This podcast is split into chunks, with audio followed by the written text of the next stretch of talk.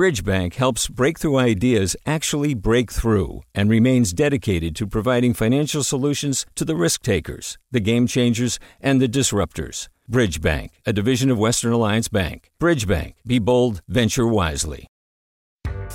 Hi there, I'm Rund Abdelfatah from Throughline. If you're listening to this podcast, you know that KQED produces exceptional storytelling that keeps you informed, inspired, and entertained.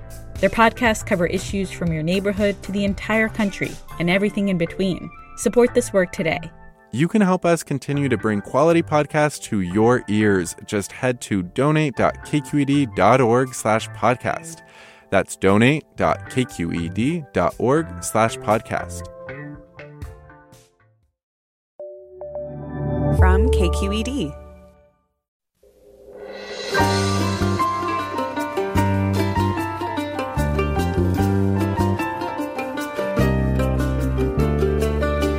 From KQED Public Radio in San Francisco, I'm Mina Kim.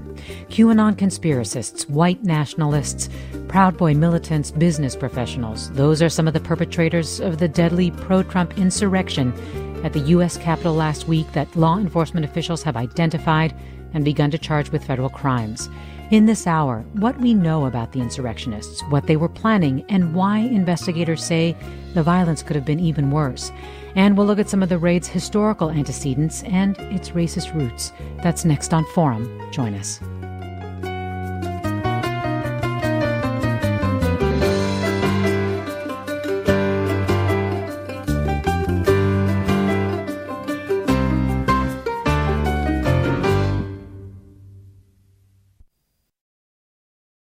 This is Forum. I'm Mina Kim.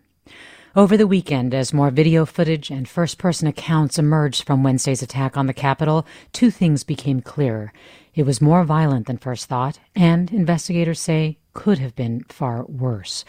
There's video of an officer in pain pinned between the door and the mob, of another dragged and beaten, people hunting for lawmakers and shouting for blood. Five people are dead. Another officer died by suicide after responding to the attack. In this hour, we learn more about what the insurrectionists were planning, what's being done to protect future events, and we look at the larger racist truths the incident exposes about America. Joining me first, Matthew Rosenberg, national security reporter for the New York Times. Thanks so much for being on Forum, Matthew Rosenberg. Thanks for having me.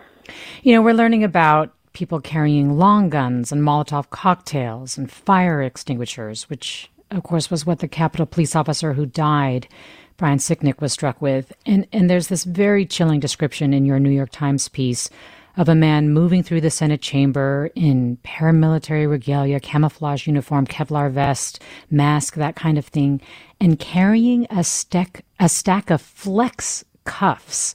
These are those plastic restraints that are used by police, and quote, the image raised a question yet to be answered why carry restraints if not to use them? I mean, is that the question you had, Matthew Rosenberg, and how, how do you answer it?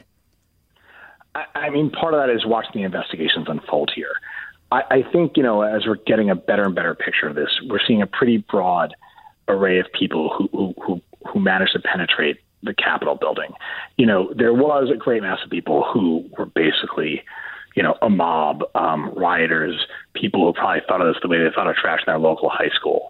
They were certainly there. But with them were also people who seemed to have engaged in some real planning and come equipped, like the guy with the flex cuffs potentially, um, to either kidnap or do other kinds of harm to members of Congress to kind of enact their fantasy of overthrowing the U.S. government or, or protecting the Constitution from these people, you know, um, and that you do have a range of characters and a range of groups that go from like, you know, the very hardcore militia groups to um, people who probably didn't give a lot of thought of this while they were bursting in.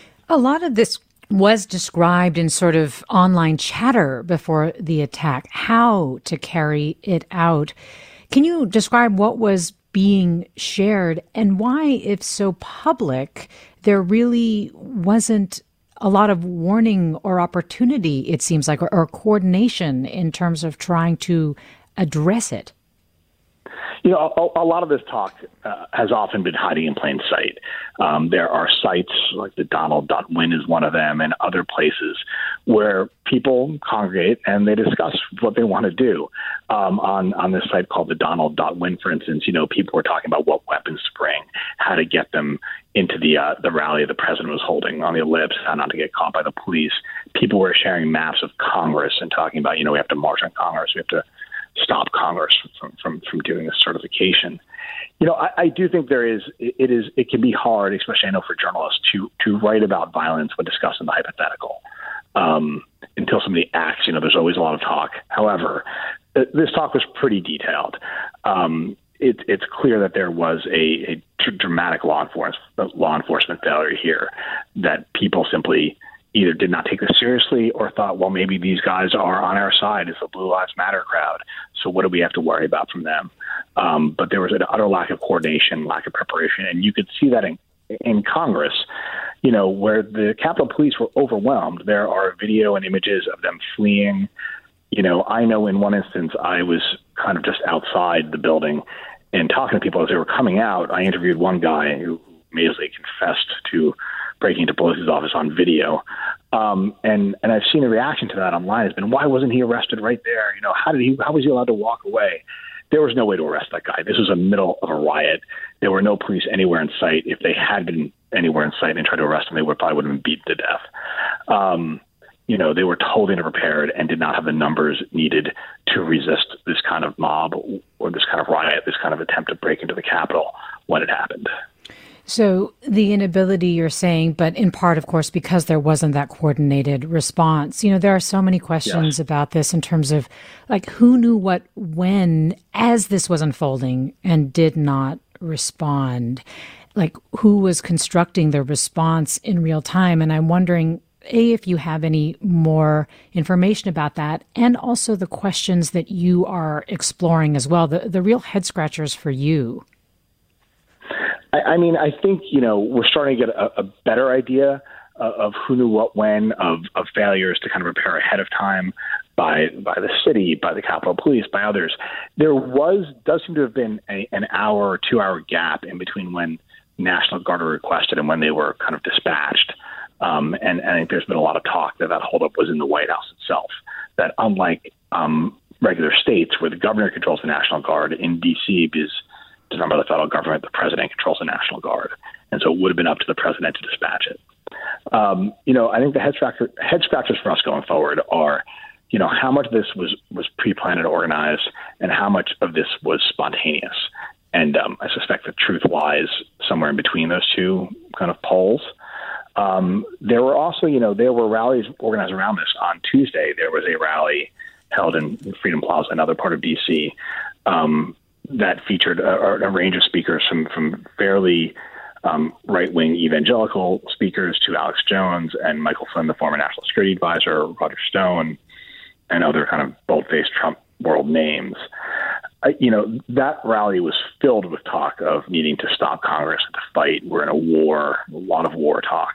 It attracted maybe at most 2,000 people. But, you know, these events all need to be paid for. Who was paying for this?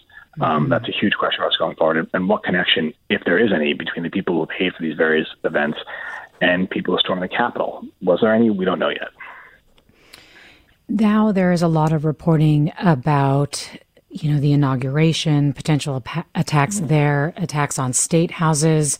We just learned today that uh, Washington Monument is closed until January 24th with the National Park Service saying there are credible threats to visitors and park resources, and then specifically groups involved in the Wednesday riots at the Capitol continue to threaten to disrupt the inauguration. I mean, what are you seeing right now in terms of these, you know, in plain sight plans and um, and you know even not just for the inauguration, but but potentially even things that we're hearing about this Saturday, there have been some, there's been some chatter about wanting to repeat some of the activities, maybe even at state houses.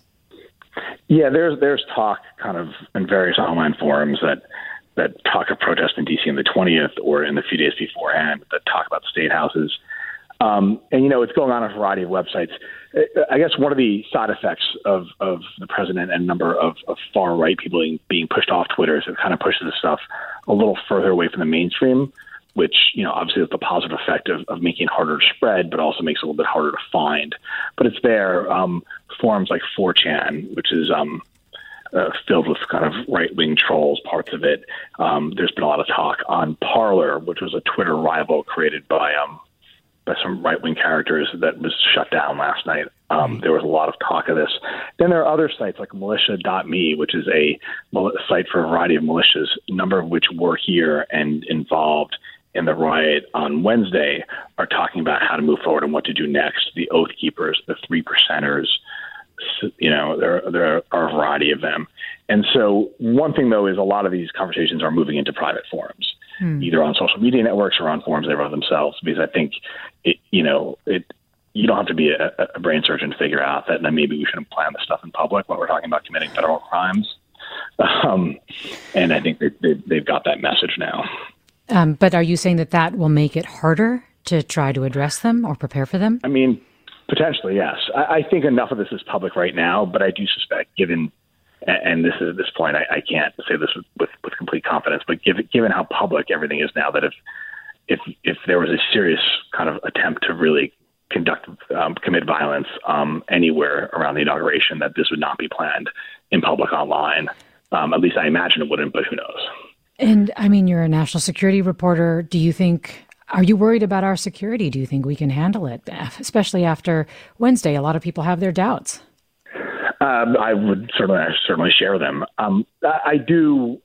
We, we, we, have heard. I mean, look, it, the number of agencies that were supposed to take care of security were humiliated in this, and um, that tends to be a pretty good motivator to not allow a repeat.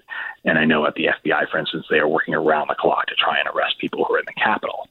Um, but, you know, given the complete failure on Wednesday to prepare for something that, that anybody who was looking could have seen was, was, was a possibility um, that there was going to be violence, eh, you do have to wonder, are we ready for, for, for the inauguration and will it be safe? Before I let you go, Matthew Rosenberg, I was struck by your pieces that were really highlighting the overt racism and bigotry of many in the mob. Can you talk a little bit about that? Um, so yeah, you know, this kind of movement, I guess, for lack of a better term, brings together a, a wide range of people from the believers in QAnon, the kind of pro-Trump conspiracy theory, to very hardcore white supremacists. You know, there was one image that emerged of a guy wearing a T-shirt that said "Camp Auschwitz," and then um, you know, um, he's now we we managed to identify him yesterday. There were people shouting racial epithets at, at, at black police officers who were there you know, you could walk through the crowd and just hear people using um, using nasty words just in casual conversation. Um, I definitely, you know, encountered some people when I said my last name was Rosenberg. A few questions about whether I was Jewish or not, and I kind of backed off there. Um, and I think that you know there is a, a sizable part of this movement, not all of it, but some of it that is that is deeply racist and um, and, and dominated by white supremacists. Well, Matthew Rosenberg, thank you for the risk you take for trying to get this information to us. Matthew Rosenberg, national security reporter for the New York Times. Really appreciate having you on. Thank you. We're talking about what we've learned since Wednesday's deadly Capitol siege, about the identities and affiliations of the pro Trump insurrectionists and what they were seeking. And I invite you, our listeners, to join the conversation. How are you digesting new information that's emerging about Wednesday's deadly insurrection? And did the attack take you by surprise, or did you see it as an expected or even inevitable result of the last four years under President Trump? You can give us a call, 866 733 6786. Again, 866 733 6786. You can also get in touch on Twitter or Facebook at KQED Forum, or email your questions to forum at kqed.org. We'll have more after the break. I'm Mina Kim.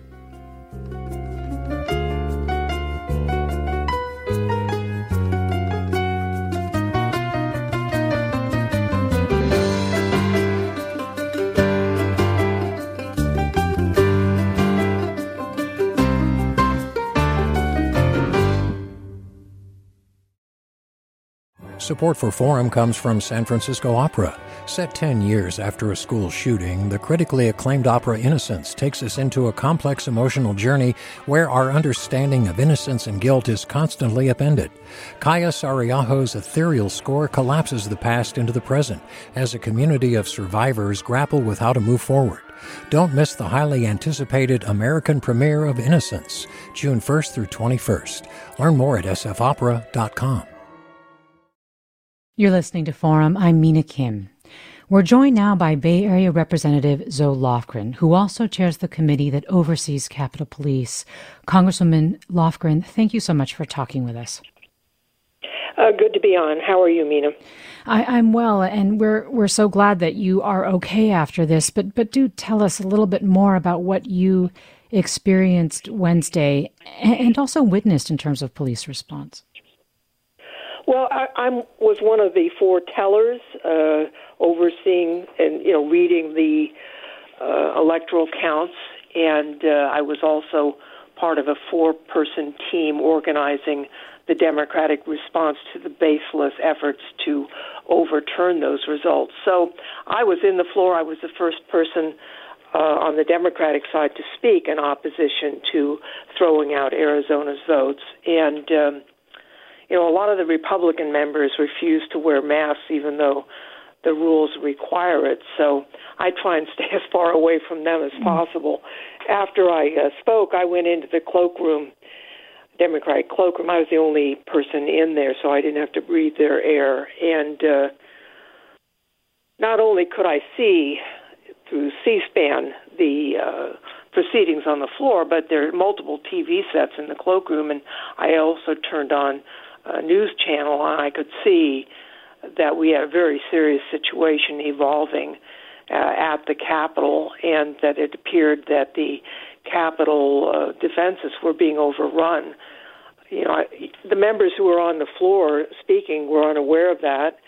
I went out and talked to a, a few people, but it was very shortly after that that I saw uh, Nancy Pelosi, who was presiding over the House, was whisked away by her security team.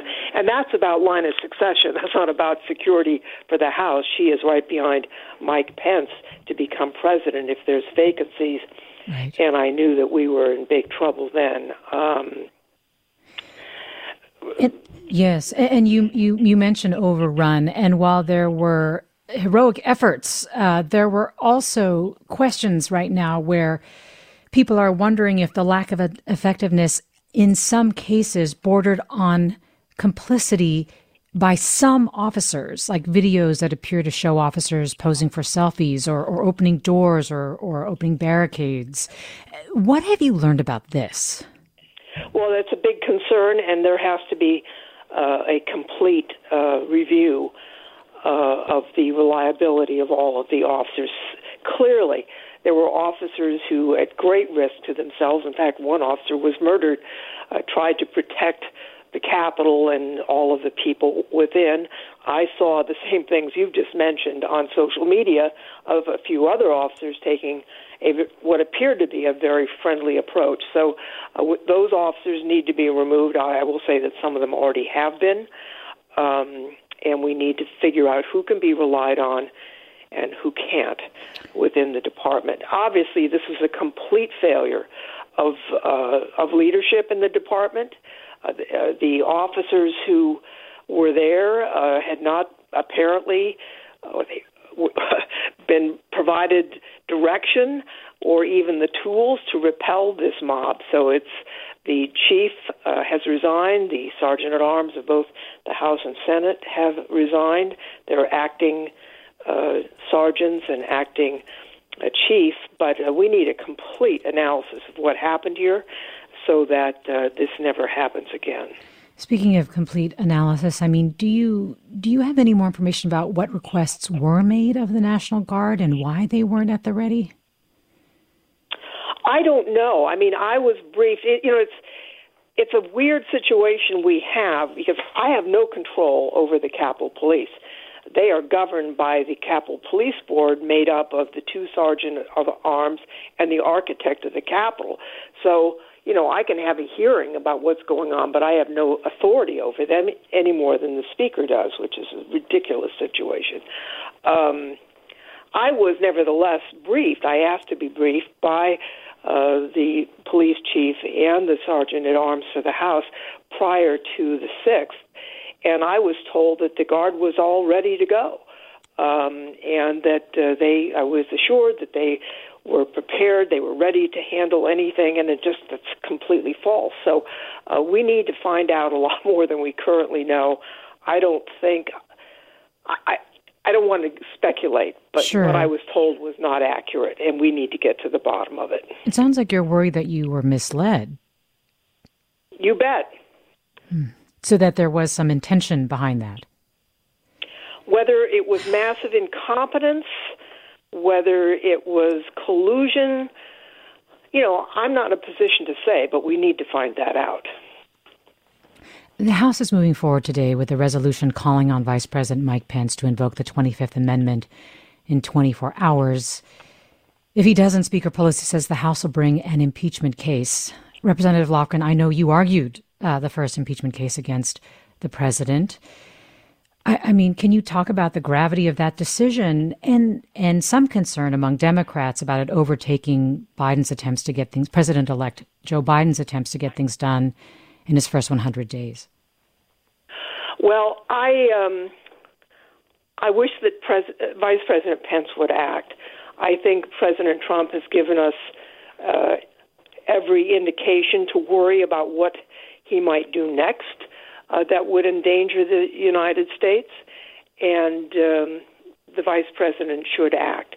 If he won't, I think we need to act, and uh, then it's up to the Senate. You know Mitch McConnell could walk into the Senate today and get unanimous consent to proceed.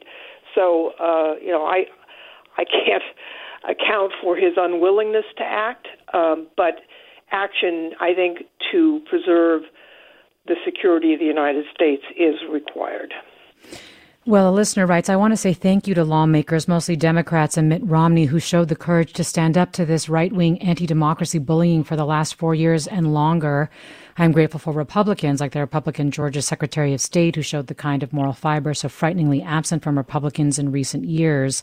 I'm grateful to the over 80 million voters who voted for Biden. Um, John asks, are all crimes committed in the District of Columbia, including burglary or assault, federal crimes, and thus subject to federal crimes and thus subject to presidential pardon. Do you have an answer for yes. John? Yes, they are.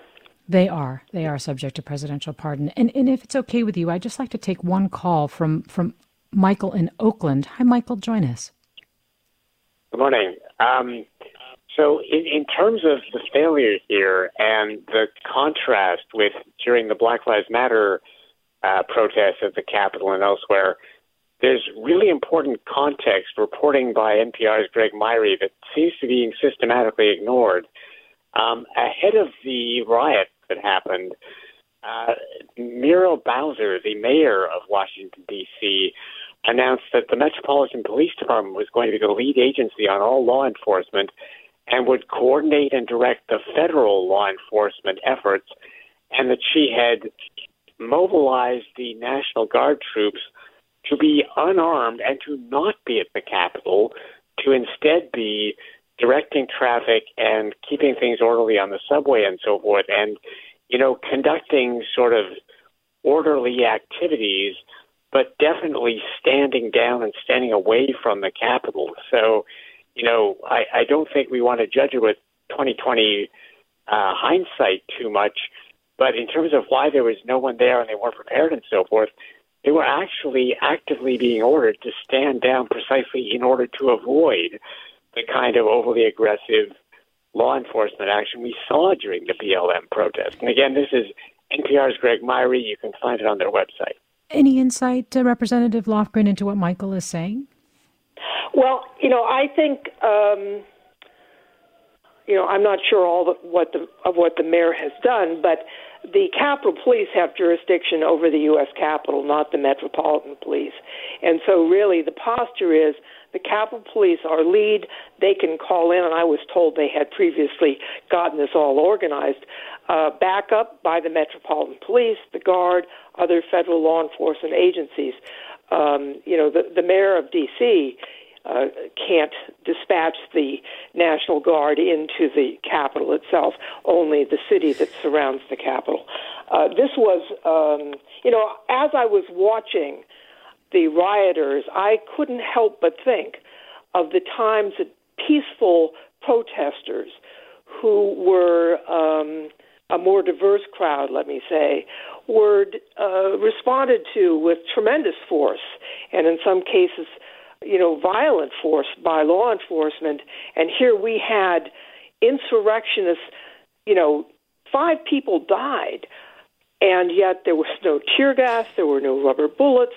There was, I mean, it was really a con. I was enraged watching it. I'll tell you. Um, so we things need to change here, and I'm going to do the best I can to make sure that they do. And, and leave us with telling us what is being done to secure the safety of state and federal lawmakers like yourself, others who are targeted, continue to be targeted as we are hearing more discussion of possible, more discussion of violence to come. Well, I don't want to go into, not that I know all of it, but um, you know, you don't want to disclose uh, tactical details publicly sure. because it would give the Proud Boys insight that would not be useful.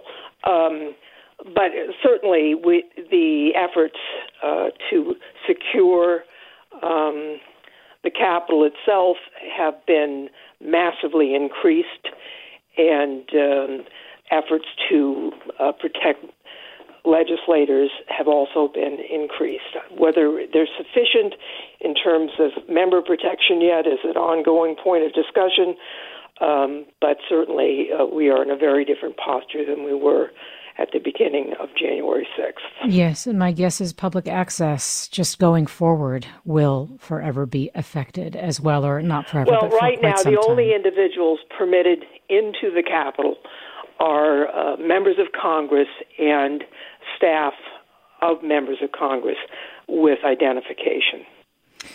Well, Representative Lofgren, thank you so much for talking with us. I really appreciate it. And again, glad you are, are safe and hope you, you can feel safe uh, again. Thank you very much. We've got to stand up to this mob and this, uh, this effort to overturn our government and save our democracy. Zoe Lofgren, U.S. Congresswoman representing California's 19th congressional district in the South Bay of the Bay Area, which includes San Jose, Morgan Hill, and Gilroy. She's also a member of the House Judiciary Committee and chair of the Committee on House Administration, which oversees Capitol security. Joining me now is Adam Serwer, a staff writer for The Atlantic. His recent piece is called The Capitol Riot Was an Attack on Multiracial Democracy. Adam Serwer, thank you so much for joining us. Thanks for having me. There is so much to process related to Wednesday. And one of the things that, that you highlighted in your recent piece is how this attack was fueled by long held and, and deep seated beliefs about who should get to decide who runs the government. Can you talk a little bit about how that really jumped out at you as the events unfolded Wednesday?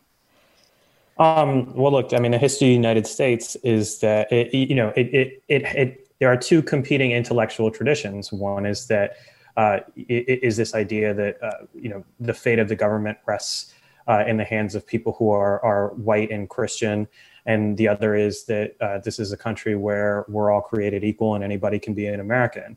Um, and historically, when one party is made up uh, almost exclusively of white people, and another party is multiracial.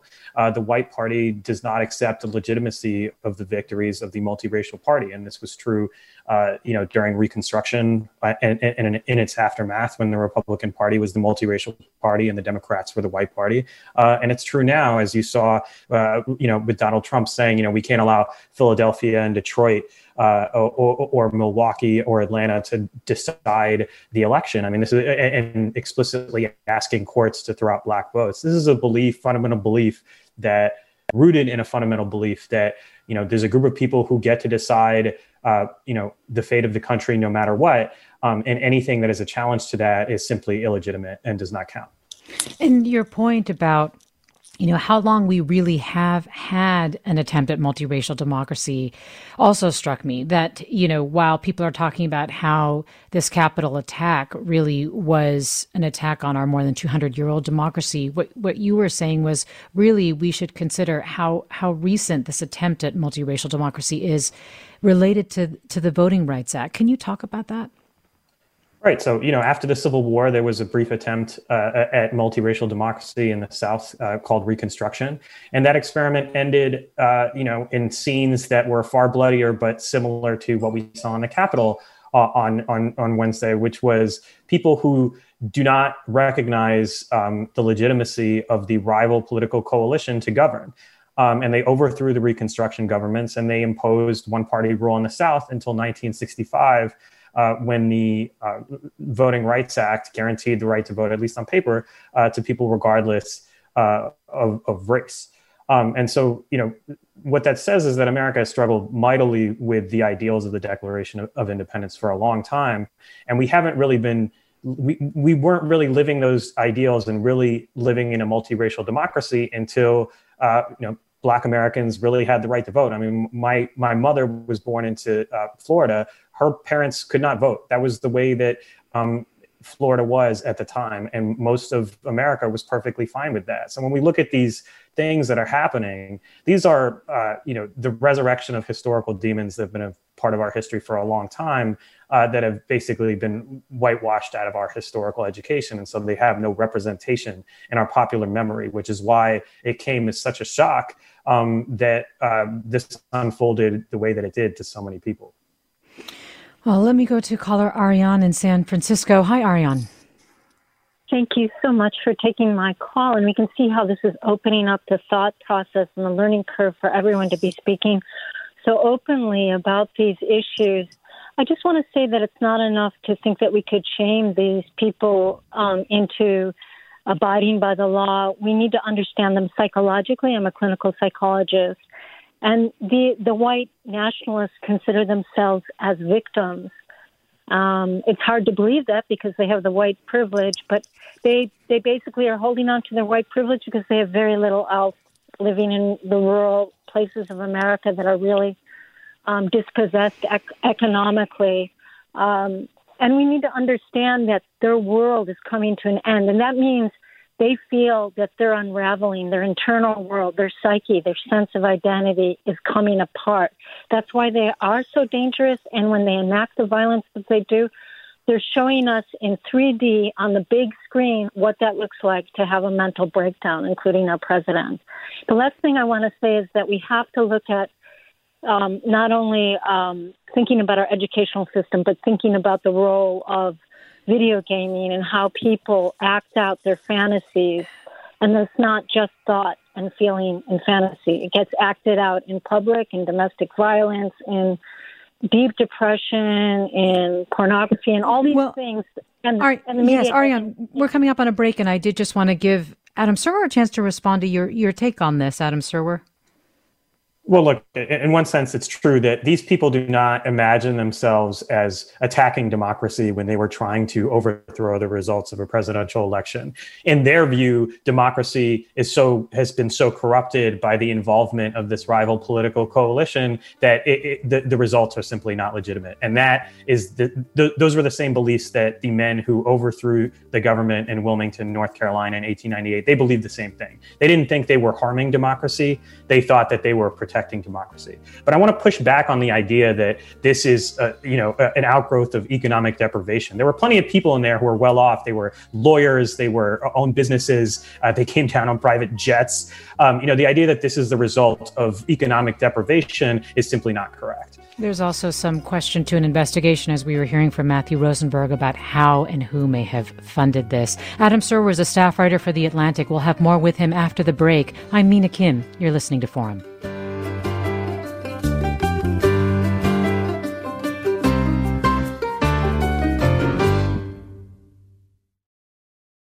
We've all got those parts of our house where the internet just won't go. Well, if you had wall to wall Wi Fi from Xfinity, you could worry less about dead spots.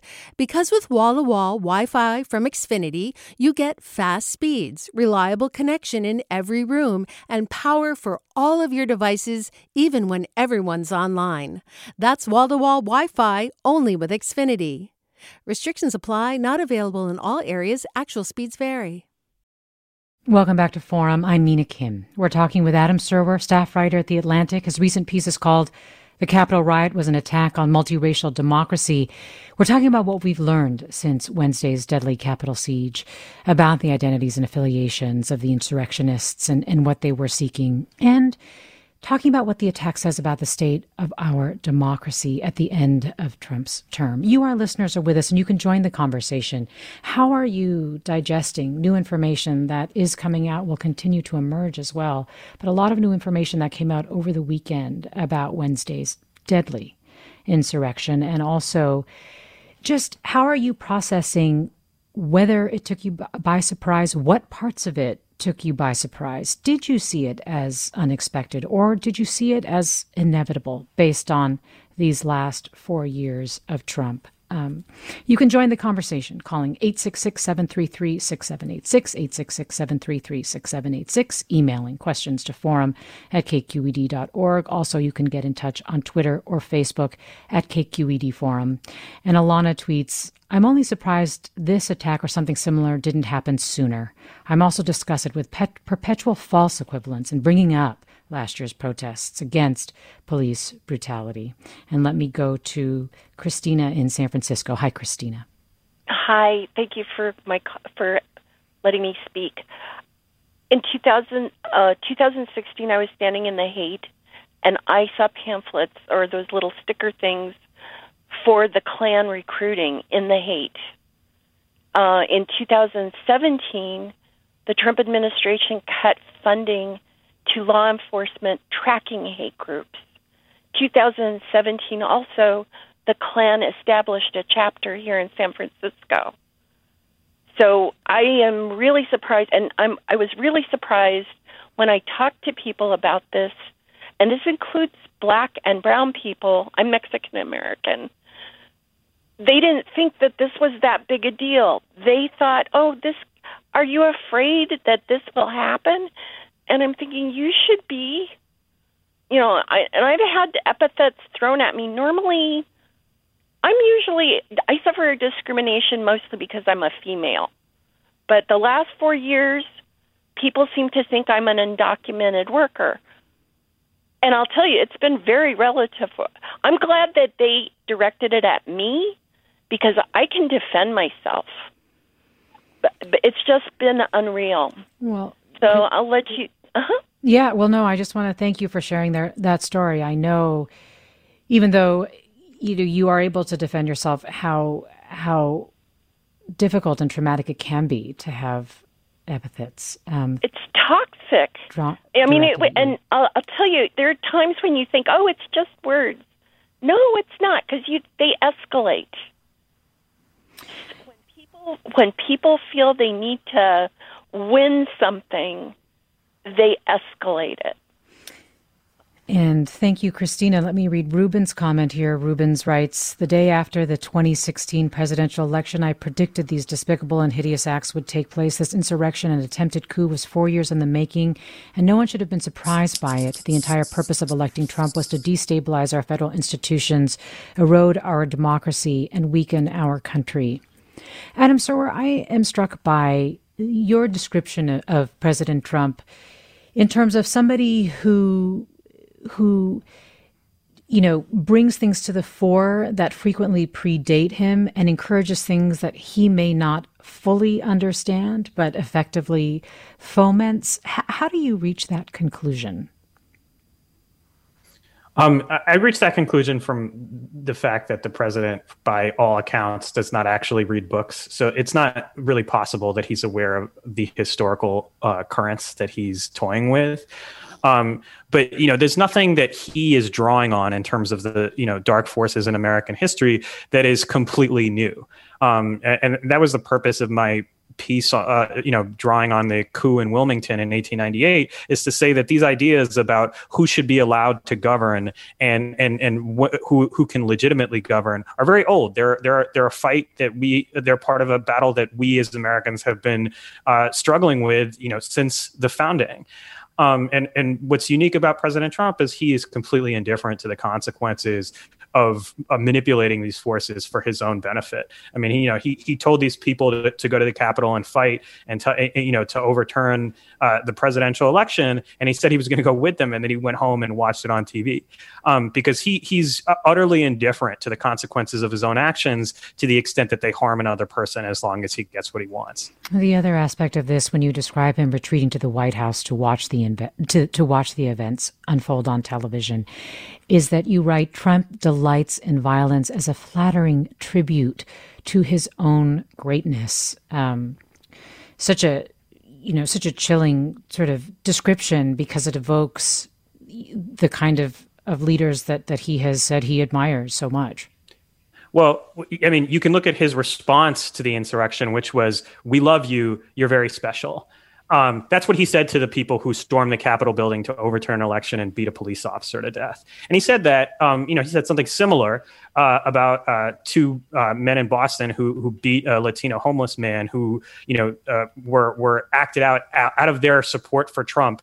When he was asked about that, he said, "Well, my supporters are very passionate."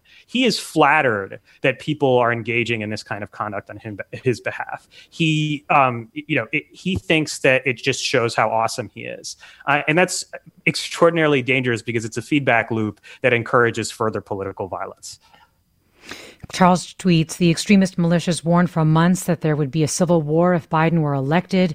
Representative Lauren Boebert tweeted Pelosi's location during the siege. Why don't Republicans denounce Boebert and demand Trump resign? Are we now in greater danger of civil war? You know, this is a question that's been posed throughout, and a lot of times, um, you know, journalists but also just generally it, it, sort of resisted people have resisted giving that too much um, room to to really think about and consider. But how do you feel now? I I don't think that we're headed for anything resembling uh, like the the actual civil war. The fact is is that uh, you know most Americans just want to live their lives, go to work, uh, uh, spend time with their family and friends.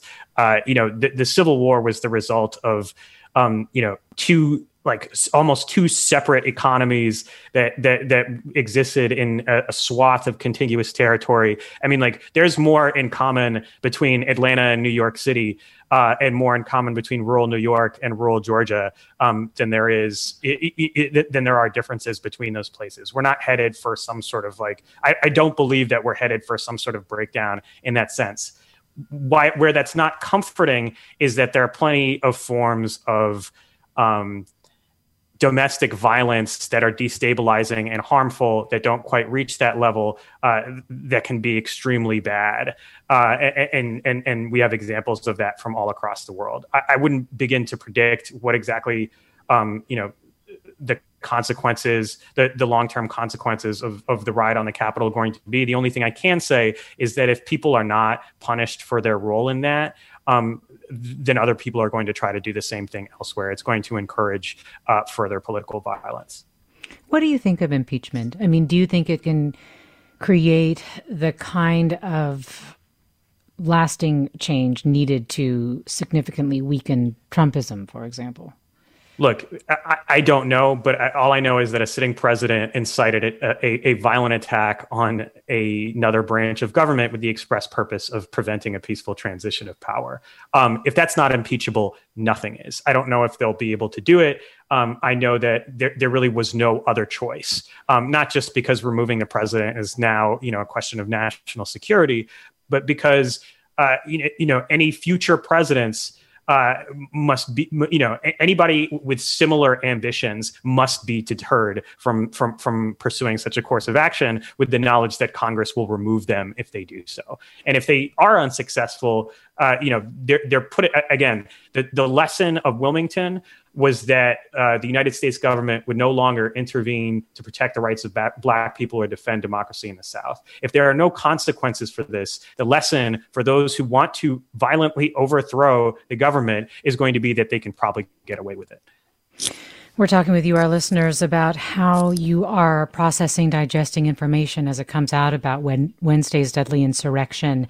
And uh, Diane writes, people are not talking enough about the very basis of all of this insurrection, which is racism. It's so obvious that President Trump is a racist and has been from day one. He's just gotten more bold and more obvious about it as time goes on. Others of you are asking questions. Dan asks, how could we separate the rationale, the rational and legitimate conservatives who will follow the rule of law from the violent extremists? Do our federal and state governments have the military capability to control the aggressive militia groups? This listener is wondering, this wake up call could save our national unity and help us recover, but Fox and Friends has always been the misinformation partisan voice behind the divisive throne, and they continue even now. Who is holding Murdoch and company accountable for their relentless cult cultivation that continues today? I don't know if you have any comment on those things that are that our listeners are, are grappling with right now, Adam Serwer.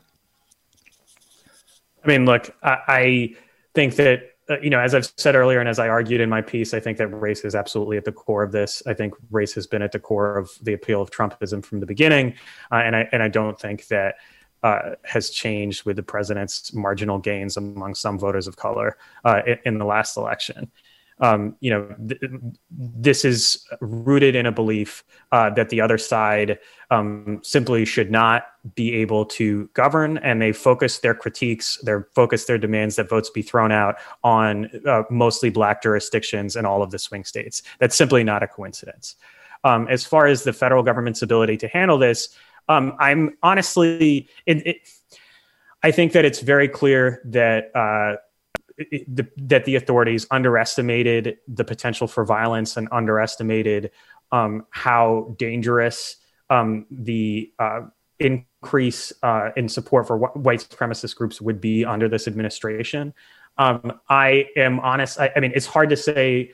I think that the government has the authorities that it needs to prevent further terrorism and further violence from these factions. I am far more concerned about the spread of the ideology that we're discussing right here, which is that only one group of people should be allowed to govern the United States of America, no matter the circumstances, no matter who wins more votes. Uh, it, it, that is, to me, much more dangerous in the long term. And again, Adam Serwer, a staff writer at The Atlantic. His piece, The Capitol Riot, was an attack on multiracial democracy. You're listening to Forum. I'm Mina Kim. Sam in Santa Barbara, join us. Hi, Sam. Hi. What's on your mind? Hello. I'm uh, concerned about the uh, prevalence of the uh, Republican Party in uh, enabling Trump to do all this. I'm going to read a short statement about uh, what George Washington said. Uh, he feared greatly the disorders and miseries which the result and gradually incline the minds of men to seek security and repose in the absolute power of an individual.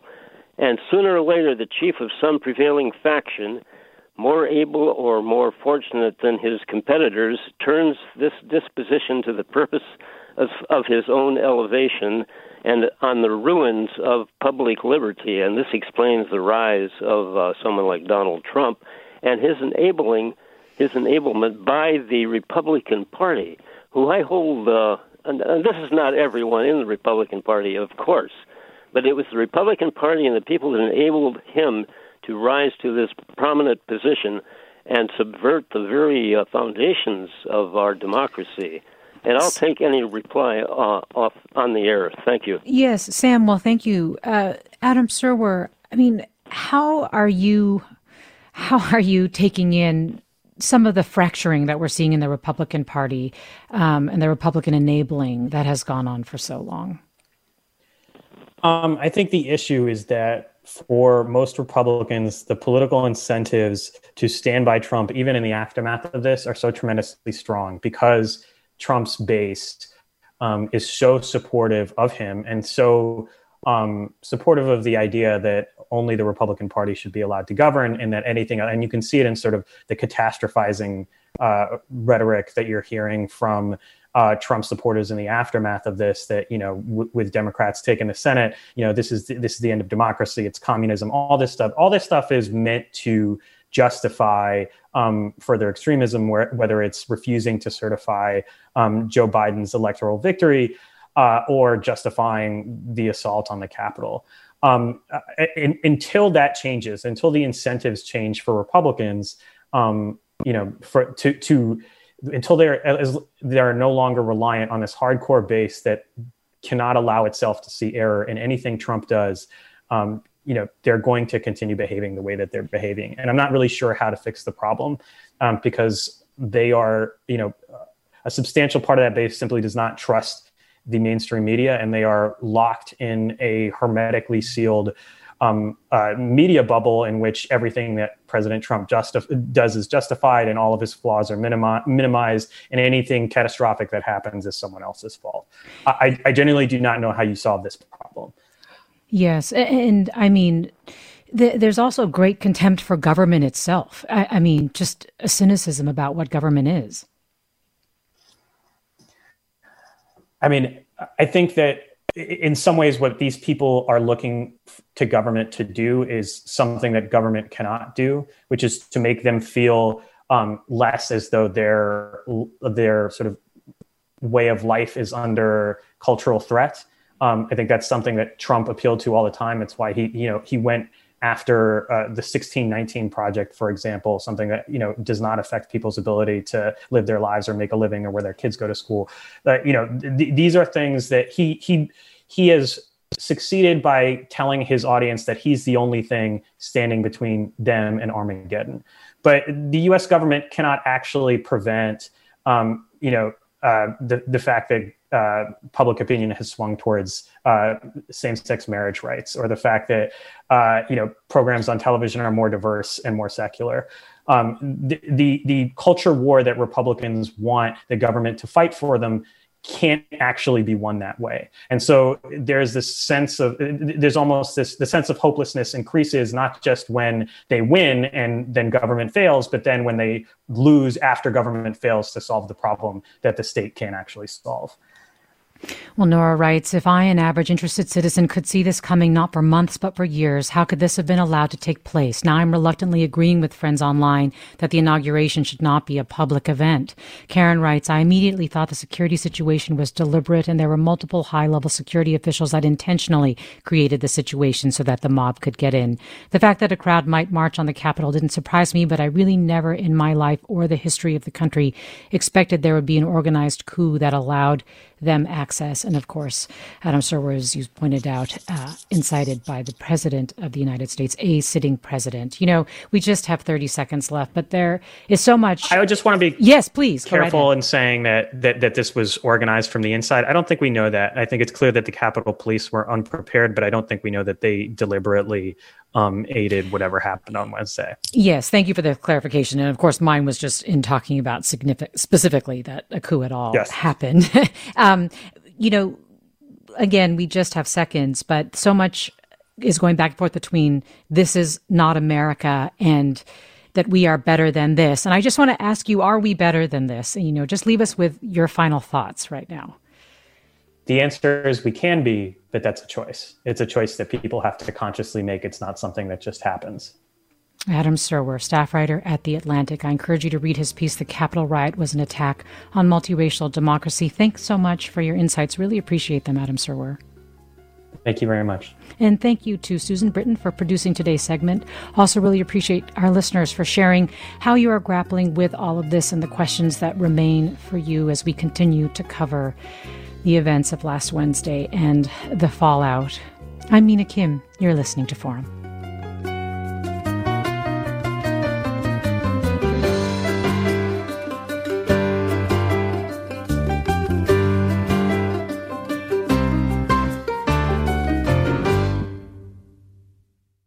Funds for the production of Forum are provided by the members of KQED Public Radio and the Germanacos Foundation and the Generosity Foundation.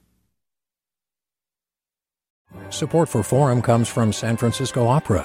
Set 10 years after a school shooting, the critically acclaimed opera Innocence takes us into a complex emotional journey where our understanding of innocence and guilt is constantly upended. Kaija Saariaho's ethereal score collapses the past into the present as a community of survivors grapple with how to move forward. Don't miss the highly anticipated American premiere of Innocence, June 1st through 21st. Learn more at sfopera.com.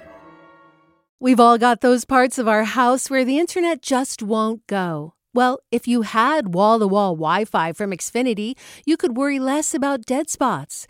Because with wall to wall Wi Fi from Xfinity, you get fast speeds, reliable connection in every room, and power for all of your devices, even when everyone's online. That's wall to wall Wi Fi only with Xfinity. Restrictions apply, not available in all areas, actual speeds vary all over the country. We need to improve reading in Wisconsin. Schools are changing the way they teach reading. I'm calling for a renewed focus on literacy. We have gotten this wrong in New York and all across the nation. And it's happening because of a podcast. I think your podcast has changed my life. And I'm going to share this podcast with everyone I meet. Sold a Story investigates how teaching kids to read went wrong. New episodes of Sold a Story are available now.